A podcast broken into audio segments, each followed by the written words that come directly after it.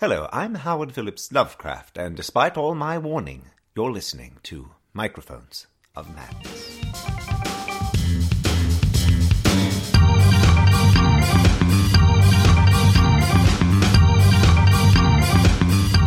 Hey everybody, it's Microphones of Madness. I'm Rodney. Over there's Steve. And today we're doing a filler episode, a little autopsy of our playthrough of Tomb of Horrors. That old classic dungeon. that old chestnut. Now I had never played it until until we decided to play it for emergency D and D, but I was aware of the reputation this dungeon had as a meat grinder. And I had played it way back a long time ago. Back when it was new. Yeah, well, newer. Probably in 1983, 82 or 83 around then. Yeah, what's the background on this dungeon, Steve? So this was um, Gary Gygax's dungeon. It was uh, originally published in 1978, and uh, I guess he was he he figured that his players were getting too cocky, and they figured that they can anything you can throw at me, we can beat. So uh, Gary Gygax decided to say, "Hold my beer," and uh, came up with this little thing. Um, the interesting thing about this dungeon, to me, is that there is a lot. There are a lot of hard ass scenarios out there. Shit, we just ran through one of the most other most famous meat grinders, Masks of Nyarlathotep for Call of. Cthulhu.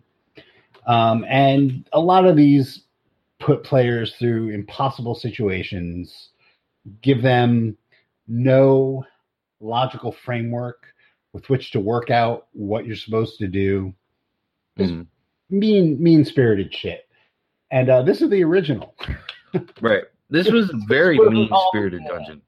This is where it all begins with uh, Tomb of Horrors. Yeah, this is the er example of player versus the uh, dungeon master. Yes. And e-, eventually it became um, a tournament dungeon. So, you know, you'd go to uh, Gen Con back when it was actually in Lake Geneva. Mhm. And you'd play this and score it up on how well you did, and people would win it. Weird. Well, you gotta have to the way it's Um, set up. and the original uh the original um book of this it's very short it's like 17 pages long Mhm. um the, the original book had the npcs that they that they use for tournament play and how to score it which is really cool um but this version that we played was all updated for uh fifth edition and this is audio, so holding this up to you means absolutely nothing. But it's uh, it was published um, last spring in uh, Tales from the Yawning Portal, which was kind of a uh, compendium of classic and beloved dungeons from the history of D and D. So you have things from one E, two E, three E, and four E in here, plus uh, some beta stuff from five E. Now, is Tomb of Annihilation is that just an up a campaign version? This is Uh, the pinnacle, or somewhat it is using the same villain um a or Akarak or however you pronounce his name the demi lich a hole? and uh in in tomb of annihilation um you come to find out that um as a demi lich he wanders the the different planes and creates these these uh dungeons basically as honeypots for adventurers to to come in so he can absorb their souls and, and feed. Mm. And there's some different plot things happening in uh, Tomb of Annihilation that I don't, want to get into because I don't know, maybe we'll play it one day, Right and uh, I don't want to give away too much for that. now, But so so a Sararak storyline wise is like the Dungeons and Dragons equivalent of Taskmaster or or uh, Mojo or somebody like that. Yeah, I guess kind of. It's more like I, I kind of think of him more like a big bloated spider that just Yeah. sits there in this web and you know every once in a while, adventurers get attracted to the shiny thing. Yeah. He's a, he's a, he's a type of. Go ahead. and and they go in there and um he swallows their soul Yeah, he's, he's the type of villain that's not like a a world threatening uh, adversary, or or he's not the evil king or something like that. He's just this random evil dude. yeah he's just hungry that's what he eats he i mean he if you know in d&d a lich is um, a, a wizard who has decided to make his or herself immortal by um, trapping their soul in what's known as a phylactery um, which is you know it's like harry potter it's like voldemort Right, a Horcrux. and uh, they become this huge undead magic user who's really fucking powerful. A demi-lich is like the next stage where you've lived so long that um, your body doesn't even matter anymore. And at the height of this, um, they come into this room filled with the treasure of the of the adventurers that came before them, and there's this skull, and that's the demi-lich. It's this skull and its soul once disturbed its soul comes back into it and it uh, fights the adventurers to basically trap their souls into the jewel so it can digest them and it's like pretty op Yeah. And Wesley has joined us. wes Yes, I did. Yeah, sorry, thing was stuck. Yeah so we're just going over the background here Yeah, of Tomb of Horrors. So, um, I guess without further ado, since both of you played it to varying degrees, Rodney was in played it in every episode, and Wes, you were in two, maybe three. yeah, two or three. Yeah, Um, knowing its reputation as this badass meat grinder, uh, what'd you guys think? I thought it was tedious. That court, those endless corridors or traps where the entrance to the next level was buried at the bottom of a spiked pit inside of another trap was it, it borders on what on unthinkable that you would actually think to find that unless you got desperate. It's it's like those old '80s uh, pick uh, adventure games where you just start clicking around a screen, hoping you'll find the one pixel that actually does a thing. Or Like- you're playing Zork, Zork, yeah, Oh, And there you- you go. Or and you're hitch- using every fucking verb you know. or the Yeah. Hitchhiker's Guide. Yeah, Mhm. Yeah. Um it is just from looking at it from just a game master's perspective is very tedious. Um we were talking before we went on the air about how there's these sections where it's just a 10 by 10 room and you have to you're timed and you have like an initiative count to find out how the next door works and you got to find the door because it's a secret door and then you got to figure out how it works and if that minute or whatever goes by um, you get blasted by a magic bolt from above and there's nothing you can do about it Right. I'm gonna be bored trying to run that. Um, I, you know, it's it's yes and no. Um, there, I will say there is definitely a level of Schadenfreude in running this thing.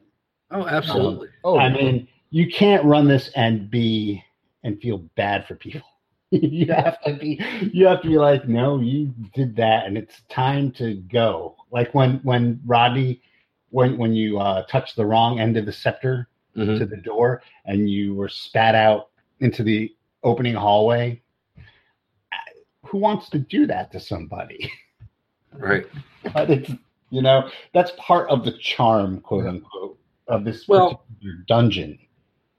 I think I think in in that respect, the the loop arounds and and those types of like exits, you know, gives you the opportunity to yeah, sure, um, you know, the rest of the characters went on and they fought Acererak and they all died, but you can always you can almost form a campaign out of it because Snart lived. He went back to town, grabbed a bunch more guys, and who knows? That could have been like a campaign uh, for Snart, you know, trying to gain favor with Acererak by just keep feeding him adventurers. Well, and, and maybe that is the logic behind um, how this thing is designed, just from Acererak's point of view.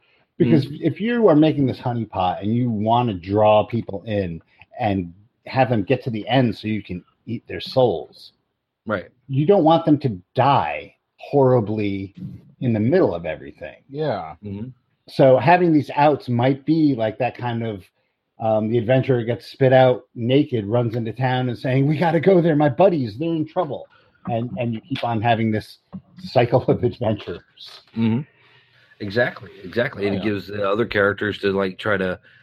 It gives other players a chance to restart and rethink some things. Like maybe we should go this way. Maybe we should approach it this way. Because there, there is definitely some some metagaming that has to be involved to Oh, there's, figure this Yeah. dungeon Well, out. there's metagaming involved just from its reputation alone. I Mhm. mean, how many how many of you guys knew heard about the uh, you know the demon mouth? With Right. Sphere Everybody knows the sphere of annihilation. that that's the symbol on the spine of um Tome, Tome of Annihil- Tomb of Annihilation. Right. It's there. it's it's like the it's like Acererak's logo. at at the time of of this recording, um, Wizards of the Coast, that's their D and D symbol. It's like up all over the place because uh, of Annihilation is their current campaign. Right. So uh, everybody knows that it's iconic. And when you walk through Tomb of Horrors and you see this green demon face with a jet black hole where its mouth should be, you don't fuck with it because you know what it is. So yeah, there is metagaming involved, um, just on the reputation of the dungeon alone, Right. most definitely. And then you have people because being one of the first published dungeons for D and D from way back in what seventy eight, I said. Yeah, something like that. Chances are, someone who you're playing with has has gone through it.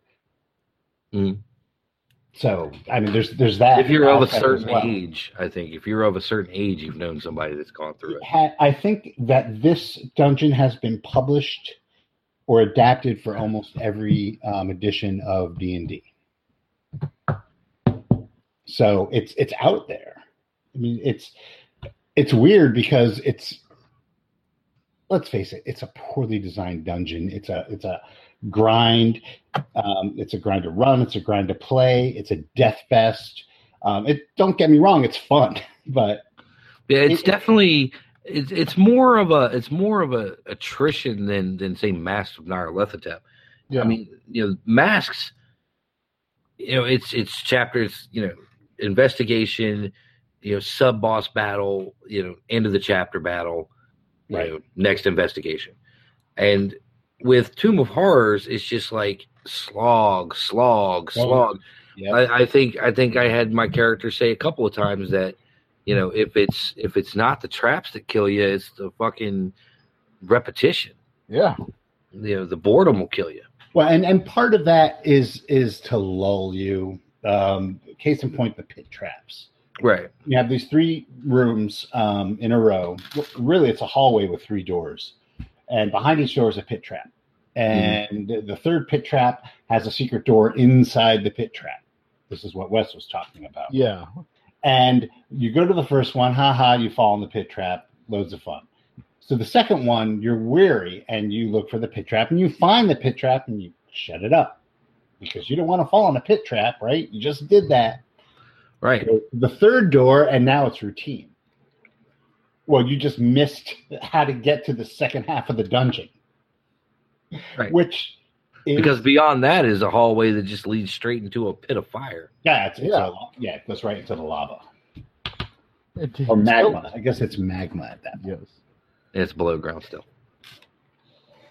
Yeah. So there is that aspect of it, but I actually had fun running it, and part of the fun, I guess, is knowing that there's shit coming up. Yeah. Right. Well, I, I think part of it too was that nobody was taking it very fucking serious. Oh No. no, that's No. made it fun. you can't fucking take this dungeon seriously. No. Um, you really can't because this is a table flipper. Yeah. So you know, it's like you set the you know, we uh, Lily and I, Lily just joined us, set the tone right away at, at the second hallway. There's a lever. Okay, I pull it. Fuck it. Let's just get it going. And yet, none of you touch the sphere of annihilation. no. Well, you know, sometimes you just feel like that's just something you shouldn't do. I came in too late to touch the Sphere of Annihilation. You've already Well, touched you- one sphere of annihilation, so Wes I feel like you've done your job. Wes would have done it. Yes, P- partially because I'm not as experienced in D and D as you guys, so I wouldn't have known what it was I was poking at. The best part about it is, is you've already been killed by the spirit of annihilation. Yes, Yeah, it's funny because on the map and the, in the uh, the newest version of it, Mhm. the uh, compass is that gargoyle head with the sphere of annihilation. oh, Uh, I see it right there. I mean, yeah, that's that's that's how it is.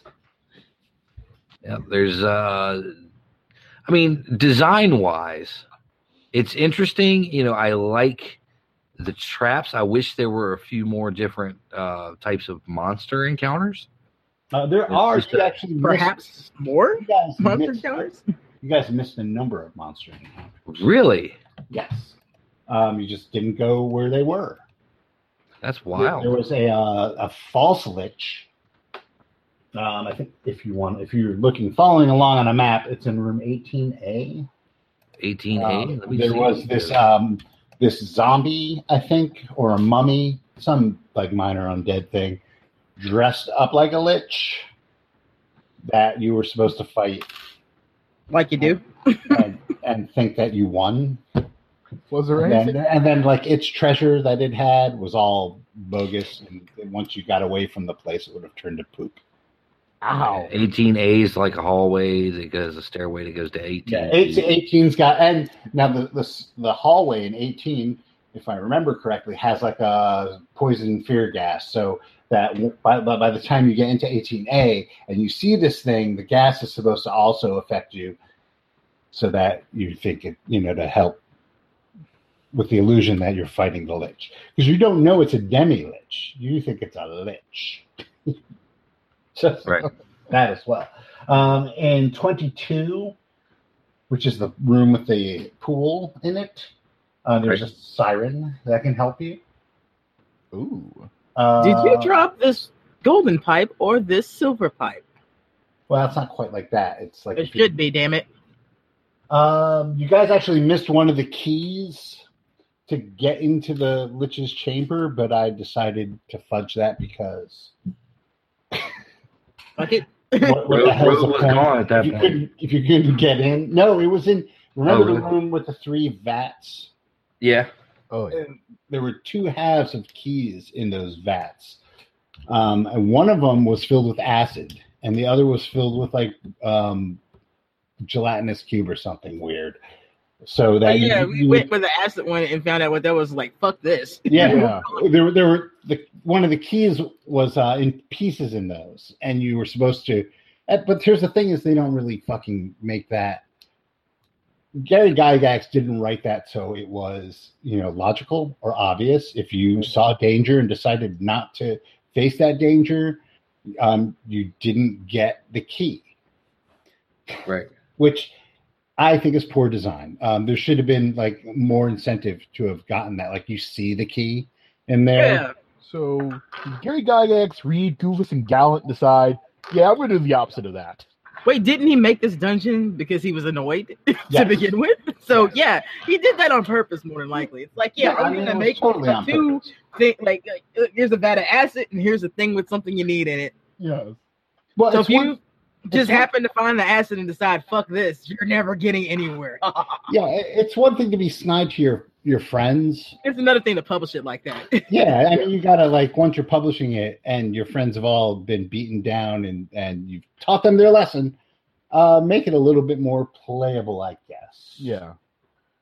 Well, I mean, you know, depending on how many people have been injured up to this point, you know, getting through all those traps and stuff to get to this room, you know, who is going to stick their hand in, or arm in acid. Well, even if you haven't been hurt, because I mean, we really didn't get that hurt getting Right. there, And then but we ran into a lot of traps getting there. So we're just like, uh, no. Yeah, and what you could have done was simply say if you have like some stupid poem because he was throwing out the rhymes before.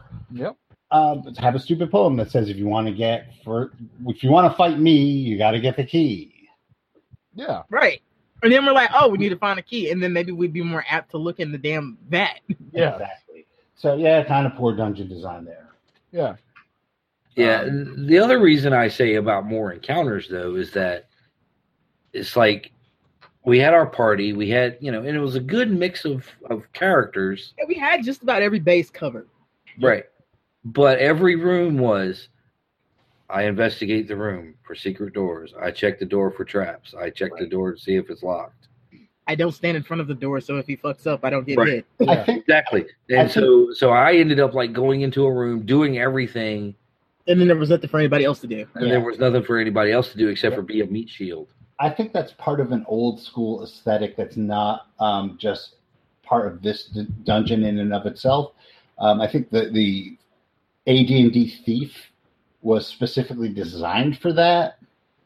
Right. So, and and no other character class had those powers, so that when um, there was more of, of parity between the classes in in uh, this edition, where you can anybody can look at a door. You don't need to be a thief to look at a door. Right. Right. Anybody can do it. Thieves get a bonus, right? Rogues get a Um, bonus. Yeah, they're Um, proficient in the skill. Yeah. Yeah. Exactly. and and they have proficiency in thieves tools, which what is what helps you unlock the door. right. But anybody can check a door for traps. Anybody can check, do an investigate, or do perception or anything like that. Right. So, um, and you used, that that used to be the job of the thief because they sucked in battle, except if they snuck around and backstabbed. That's good for once. Um, so the thief was the guy who went out front and checked the door and said it was cool, opened it up, and everybody else went in and kicked the shit out of whatever was in there. Right. And the the difference between this and those is there's nothing to kick the shit out of because you go into a room and there's just going to be more traps. Right. Exactly. So it feels like you're doing the same actions over and over and over again. It's kind of the other extreme for from that old aesthetic of dungeons where you go into a room and you fight a monster. Um, you go to the next room and you fight a monster. And this, it's the opposite. It's you go into a room, you fuck with some traps. You go into the next room, the traps fuck with you. Right. You know, and I I remember the the red box. Remember Mm-hmm. Wes doesn't remember this. I don't know if Lily does or not. I remember. I know you remember the red box. Keep on the board. actually found I actually found the player's handbook for the red box today. Right on. Oh, cool. Um, but that had a sample dungeon in it.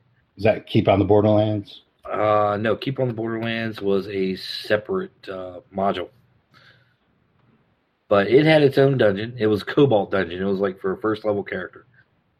And that was the that was the aesthetic of that dungeon was you go in, you fight, you know, your first level character, you fight five kobolds by yourself or with the party or who- whatever. And you go on to the next, you know, loot the bodies, kick in the door, fight a monster, loot the bodies. That's funny. We played Oh. Munchkin today. yeah, it's munchkin Well, yeah, I mean that's the that's the design aesthetic that Munchkin is based around is that form of dungeon crawling. Right. And and to be fair, that was D and D for a long time, basically until Greyhawk came out. Mm-hmm. And you added some storyline to it, and Right. Things But like even that. then, the storyline was was kind of like just getting you from dungeon to dungeon. Right, an opening crawl. You know, like you have traveled to the land of Borthomir, where and you know there's And then you might have like uh, some forest encounters while you're getting there. the world of Greyhawk has more abandoned buildings than fucking Detroit. Damn. oh, that's cold. That's funny as shit. Um, It's true though. There, those that shit is fucking everywhere in D and D. Well, you could see where um, back in in like the early '80s, where somebody would be playing D and D and going, "There's got to be more," and you come up with something like Call of Cthulhu, Yeah. Right. where, where you have, you know, instead of opening doors and fighting monsters, you're like figuring shit out. Mhm. Figure out that you don't want to fight a monster, but you end up having to do it anyway. I mean, that's the the end all of uh, any game design. That's how it happened with video games. You know, you went from having two sticks and a ball bouncing across the stream to Yep. fucking uh, Doom and and uh, Yeah, but Doom is open the door, fight a bunch of monsters. Find yeah, but you didn't let me finish, Steve. or you get shit like uh, Ico or Shadow of Colossus. Like you know, it progressed. People looked at old formulas and went, "Well, shit, that's cool, but it's kind of boring. What can I add to it, or what can I change, or how do I knock this back down to basics and give it a better feel?" Right, and and that's that's what's driven the advancement of Dungeons and Dragons over the years. Yeah. Is you know as gameplay style has changed. I mean, look at how much like homebrew there is for Dungeons and Dragons. Oh well, yeah, that's because Dungeons and Dragons is like the number one. It's the one everybody knows, and there's just so much for it. Because one, it was easy to do. Once you figured out the mechanic and the dice engine, you can sit there and create stuff all day long. Yep. You can create new monsters. You can create entire kingdoms. And it's a interesting enough system to make people want to add on to it. Yeah, absolutely, absolutely. And there's there's just there's a dedicated fan community. The only fan community I've seen that produced as much stuff for D and D was Palladium Fantasy. There was a there was a whole I remember a website dedicated to just the source books. Fans would write their own source books for Palladium, three and four hundred pages long. Ooh. people do that for 5e now. Yeah. And uh, Wizards has made it easy because they have like a amateur publishing house. hmm And they they have that open game license too. They know where their damn bread's buttered. right. I mean, there's um, you know anything you can expand it for anything for D twenty system. You know there are there are guys out there who do gaming channels on YouTube and whatnot dedicated to dun- entirely dedicated to running Dungeons and Dragons and playing Dungeons and Dragons, I- going out and creating like uh, books for the creation of factions in your campaign world, and that's that's the book that they made. You know, just all these little odds and ends, and of course, the fan source campaigns have been around forever. right? Um, those guys that you like, the um, the Matt Mercer and Critical Role. Critical Role. yeah, Critical Role has Yeah, their Critical Role is about fifty percent homebrew. right. Well, they have their own source book out. Mm, That's because it's fifty percent homebrew. Right. Like they took their system, they took their game from Pathfinder and converted it to 5e with all the homebrew stuff that they did in Pathfinder, and it just grew from there. And I mean, like he's been like even before they got the source book out, I think he'd released two or three classes that he created just to have it work in his world. Mm-hmm. And now, and, And now Matt Wizards of the Mercer- Coast was like, hell yeah, bring that on. yeah, Matt Mercer is now like the official dungeon master of Wizards of the Coast. yeah. Damn you, Matt Mercer! I'm sure he doesn't mind sharing the throne. Yeah, but I might sure. Well, that's your problem. You get to the top and you knock him off just gently. Okay, his hair is wonderful. Um, so now, what did you guys think of the boss battle? Pain. I have no pain. idea how the fuck you're supposed to win that fight. Yeah. Um, yeah, you're you're you're not really. exactly, which is kind of shitty because, like, at least give me the illusion that I have a fucking chance. yeah. right, it's Dungeons and Dragons, not Call of Cthulhu. But that was a Call of Cthulhu fight in Dungeons and Dragons. right? If, Yes. this, if our campaign had been like, other than us knowing we were going in there to die, if I was a, a player that didn't know this done that this was what I was expecting, I'd have been really fucking cheesed off. Oh yeah, especially especially if we had been a party who had actually built those characters from level one to level fifteen. Like, just of for example, I, I was playing a barbarian and there is zero chance. No, there's probably like maybe a 10% chance that I could have not gotten sucked into that eyeball and had my soul drained That was played because my charisma is not that high. Oh, that's that's what you get for min maxing. well, it was a punishment for his players, yeah. and Hey, I'm not knocking. Like I'm saying, like original. I get it, and it doesn't bother me like me. But if I was looking at it from the standpoint of uh, somebody who who's running, like been running with this group of people for years, probably, probably might or or you know, got in a group not knowing this backstory behind this damn dungeon, Mhm. I'd be cheesed off. Right. Well, I mean, there were there were ways around it, but it was really it was really tough to figure out because I what I think is that those anti magic fields that the Demi Lich kept throwing at you were supposed to be your breathing room to come up with a plan.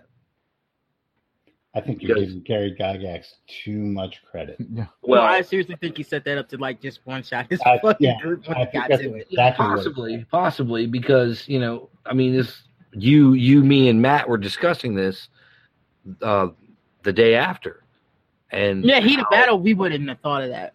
I mean, hell, Matt. Only reason Matt tried it was because people were dead and got to sit there and think about it. Mhm. Yeah. I was like, hey, Right. why don't you try the anti magic shield to cancel out the abilities? Yeah. I mean, honestly, that's the same reaction you have the first time you fight a beholder and you don't know what it is. Like once you realize that cone's there, some right. people are gonna realize maybe I can use that to neutralize the abilities. Other people are gonna go, oh shit, I can't use my magic and fucking panic. so if you uh, Oh. pop up the the the monster manual Mhm. and uh, take a look at Demilich, uh, Acererak is the um, the model he's the model. They even have a, a sidebar for him. Um, that trap soul thing is actually his particular. Um, that's for him and him alone, I guess. right otherwise um Uh, so a, a normal Demilich is a challenge rating of 18, right which is still overpowered for, for the level of the party that the that this recommends. Oh yeah Which is what level? what level does it actually recommend because i know we Uh, were playing like It's, 15 it's uh, 11 to 16, I think. Oh God. Hold on. It is recommended for. Where are you? Uh, 10 to 14.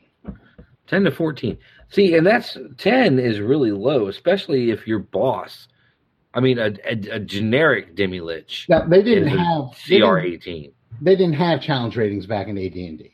Back in the Right. day, they didn't have challenge ratings. But a challenge rating for those of you who are listening to this, not knowing anything about um, 5e, is um, the average level of a four-person party should be to the challenge level of the of the challenge. So one demi-lich at 18 means that you should have four characters um, averaging 18th level should be able to fight a demi-lich and um, come through relatively unscathed.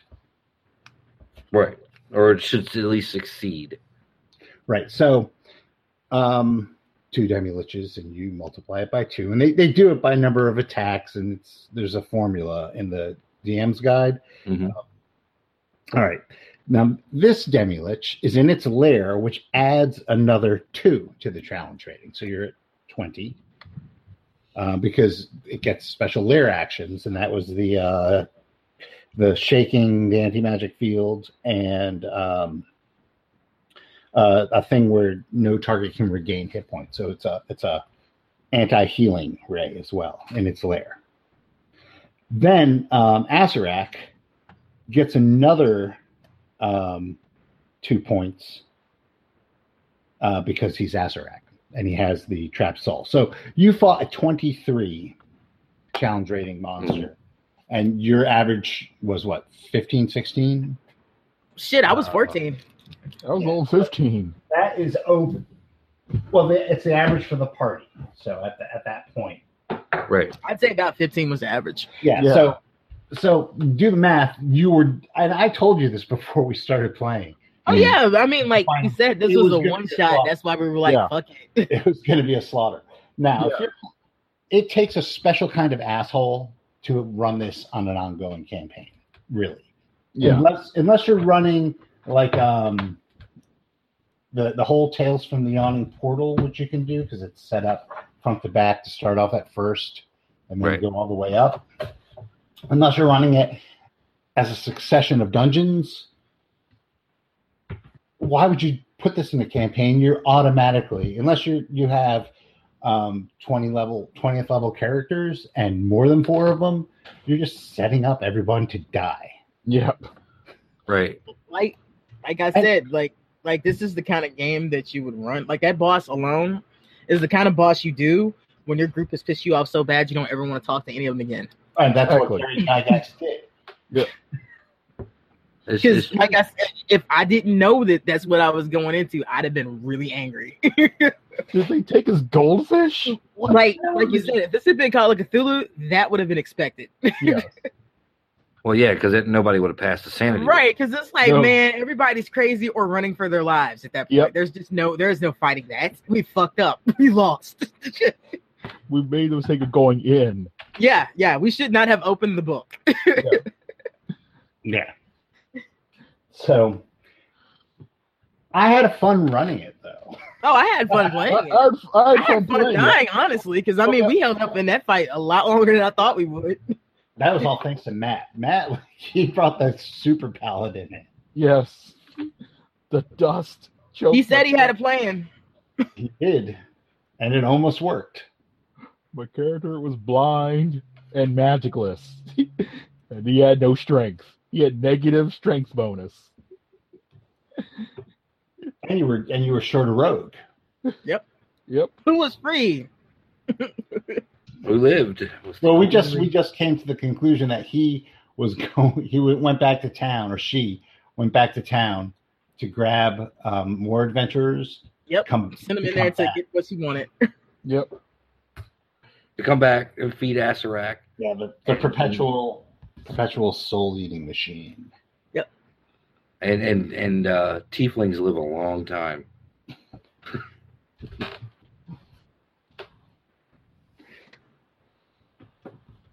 So, would you run this for for your groups, or would you stay away from it like the plague? You know, I would run it. I would. I, I might tweak it and run it as part of a campaign, and it would be because Acererak is so powerful. I, I would I would consider it like an epic campaign. Yeah. uh, you know, CR eighteen. You know that's you know, you got to have at least one character who's beyond twenty one to stand a chance. Well, they haven't even gone there with D and D yet. Yeah, Oh, D they and D, you literally Yeah. cannot play beyond twenty. Once you become twenty, you are no longer. Really, they don't have epic rules yet. Twenty. Not yet. Twenty's the cap. Once you're twenty, you're the legend. Wow. But yeah. For me. I, I would I would change a whole bunch of those rooms because you know just the lin just the uh just the same trap linearness and the logic of it just escapes me. yeah, I'd It- put a it few would not, the, the linearness of it would not have been so bad if they were better mixed together with encounters. You know what I mean? 'Cause That, mm-hmm. it's one thing to have like a counter and then maybe a couple of rooms of traps. Other than have days like sessions of us with nothing but traps. yeah. Or if it, or the dungeon were more built along lines, it felt like it was designed to funnel the players towards Acererak, that would be one thing. But this felt like it was designed to keep players as far away from him as possible. Like yours, it doesn't feel like you'd actually live to see Acererak, which is weird. Saying the fact that he wants to eat you. It's like, hey, dinner. Yeah. Why don't you That's go a in good the point considering the end boss. The end boss wants to eat you. yes? Why wouldn't you make it easier to get to him? Exactly. Maybe the challenge is good for the the spice. Could be good for the flavor. Yeah, And, but, But I but you would also think For a while too.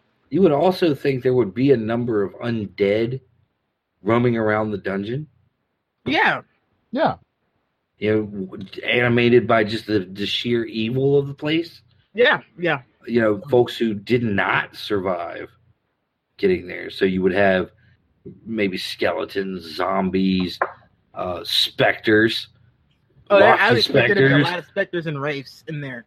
Yep. Yeah, well, wraiths not so much, But specters, because they'd be so pissed off at uh, Gary Gygax that Yeah. they would be like locked to that location. Yeah, or just like bits of rusty leftover armor you, you just like to find. Like, yeah, yeah here's another helmet Yeah. with six holes in it. Yeah, who cleans this? There's there's two questions that you have to ask yourself Yeah. when you're thinking about any dungeon. Is one, who lights the torches? Yep. And two, who cleans the place up? Well, there were no torches in this dungeon. No, we just all happen to have uh, Night vision. characters Good dark because we were, you know, smart enough for that. Because you know, room for torches in your backpack, man, that takes up another quiver. Yeah. Not that we Also- really needed that. A few necromancers might not be a bad idea either, because I imagine that there would be liches that would be very interested in trying to get his power that would get stuck in there. Necromancers, yeah, there'd Yeah. definitely be some necromancers. There might even be a couple of smaller liches or something like that. Oh yeah. Yeah. Now the, I mean, the- that would make it way more exciting a dungeon to be in. now the, the real answers to these questions might be contained in uh, uh, Tomb of Annihilation, Right. where you know you have this final Acererak ridden dungeon that's um, updated and designed differently. I haven't read that part yet, so I, I honestly don't know. But I would think that the that the, the design team, aside from dropping the ball on Cult, hmm um, they come up with some pretty cool ideas in terms of adventure design. If you've read through any of the official D and D stuff, like the, the their their current crop of adventures, um, some of them are designed really well. So perhaps the updated Tomb of Horrors has necromancers and mummies and wraiths walking around doing their shit. hmm That's true. I could I could see this like this this ending like part of a running theme for camping. Like you know you, you had vampires deal with like um, other soul sucking and life draining monstrosities as you're constantly building up for this thing. Well, the the premise of that campaign is that, and you're trying to find this this out. No, anybody who has ever been resurrected um, starts to rot away, and anyone who currently is dead cannot be resurrected. So you're hired by um, a powerful um, retired adventurer who was resurrected who's slowly rotting away to find out what's going on so she doesn't die again. Oh, That's, that's the premise. I'd actually be down to run that. I Yeah. mean, not run that, but play it. yeah. So maybe that's what we'll do after I'm done with um, with with Nippon no Kage. Is maybe start playing that. Tomb of Annihilation. Cool. Yeah, that's a possibility. We'll see in a couple years. If Yeah, we just now started that. That's a ways off. yeah, it's going to be a while. Plus, we have other things in the pipeline for that are that are going to be going. It might be enough time for me to, you know, once I'm done with this, to read it through and prep it while other things are going on, to be able to come back and run that. So yeah, that's a, definitely a possibility. Interesting. All right. Well, that's about all the time we have for this evening. Oh yeah. Uh, thanks to Lily and Wes for coming out and joining us for this autopsy of Tomb of Horrors. And uh, really perform an autopsy on a disembodied ex lich. I think Benny would say yes. that's more of a it's more of a forensic study then. So uh, until next time, keep thirty luck points and say goodnight, Gracie. Maybe. Good.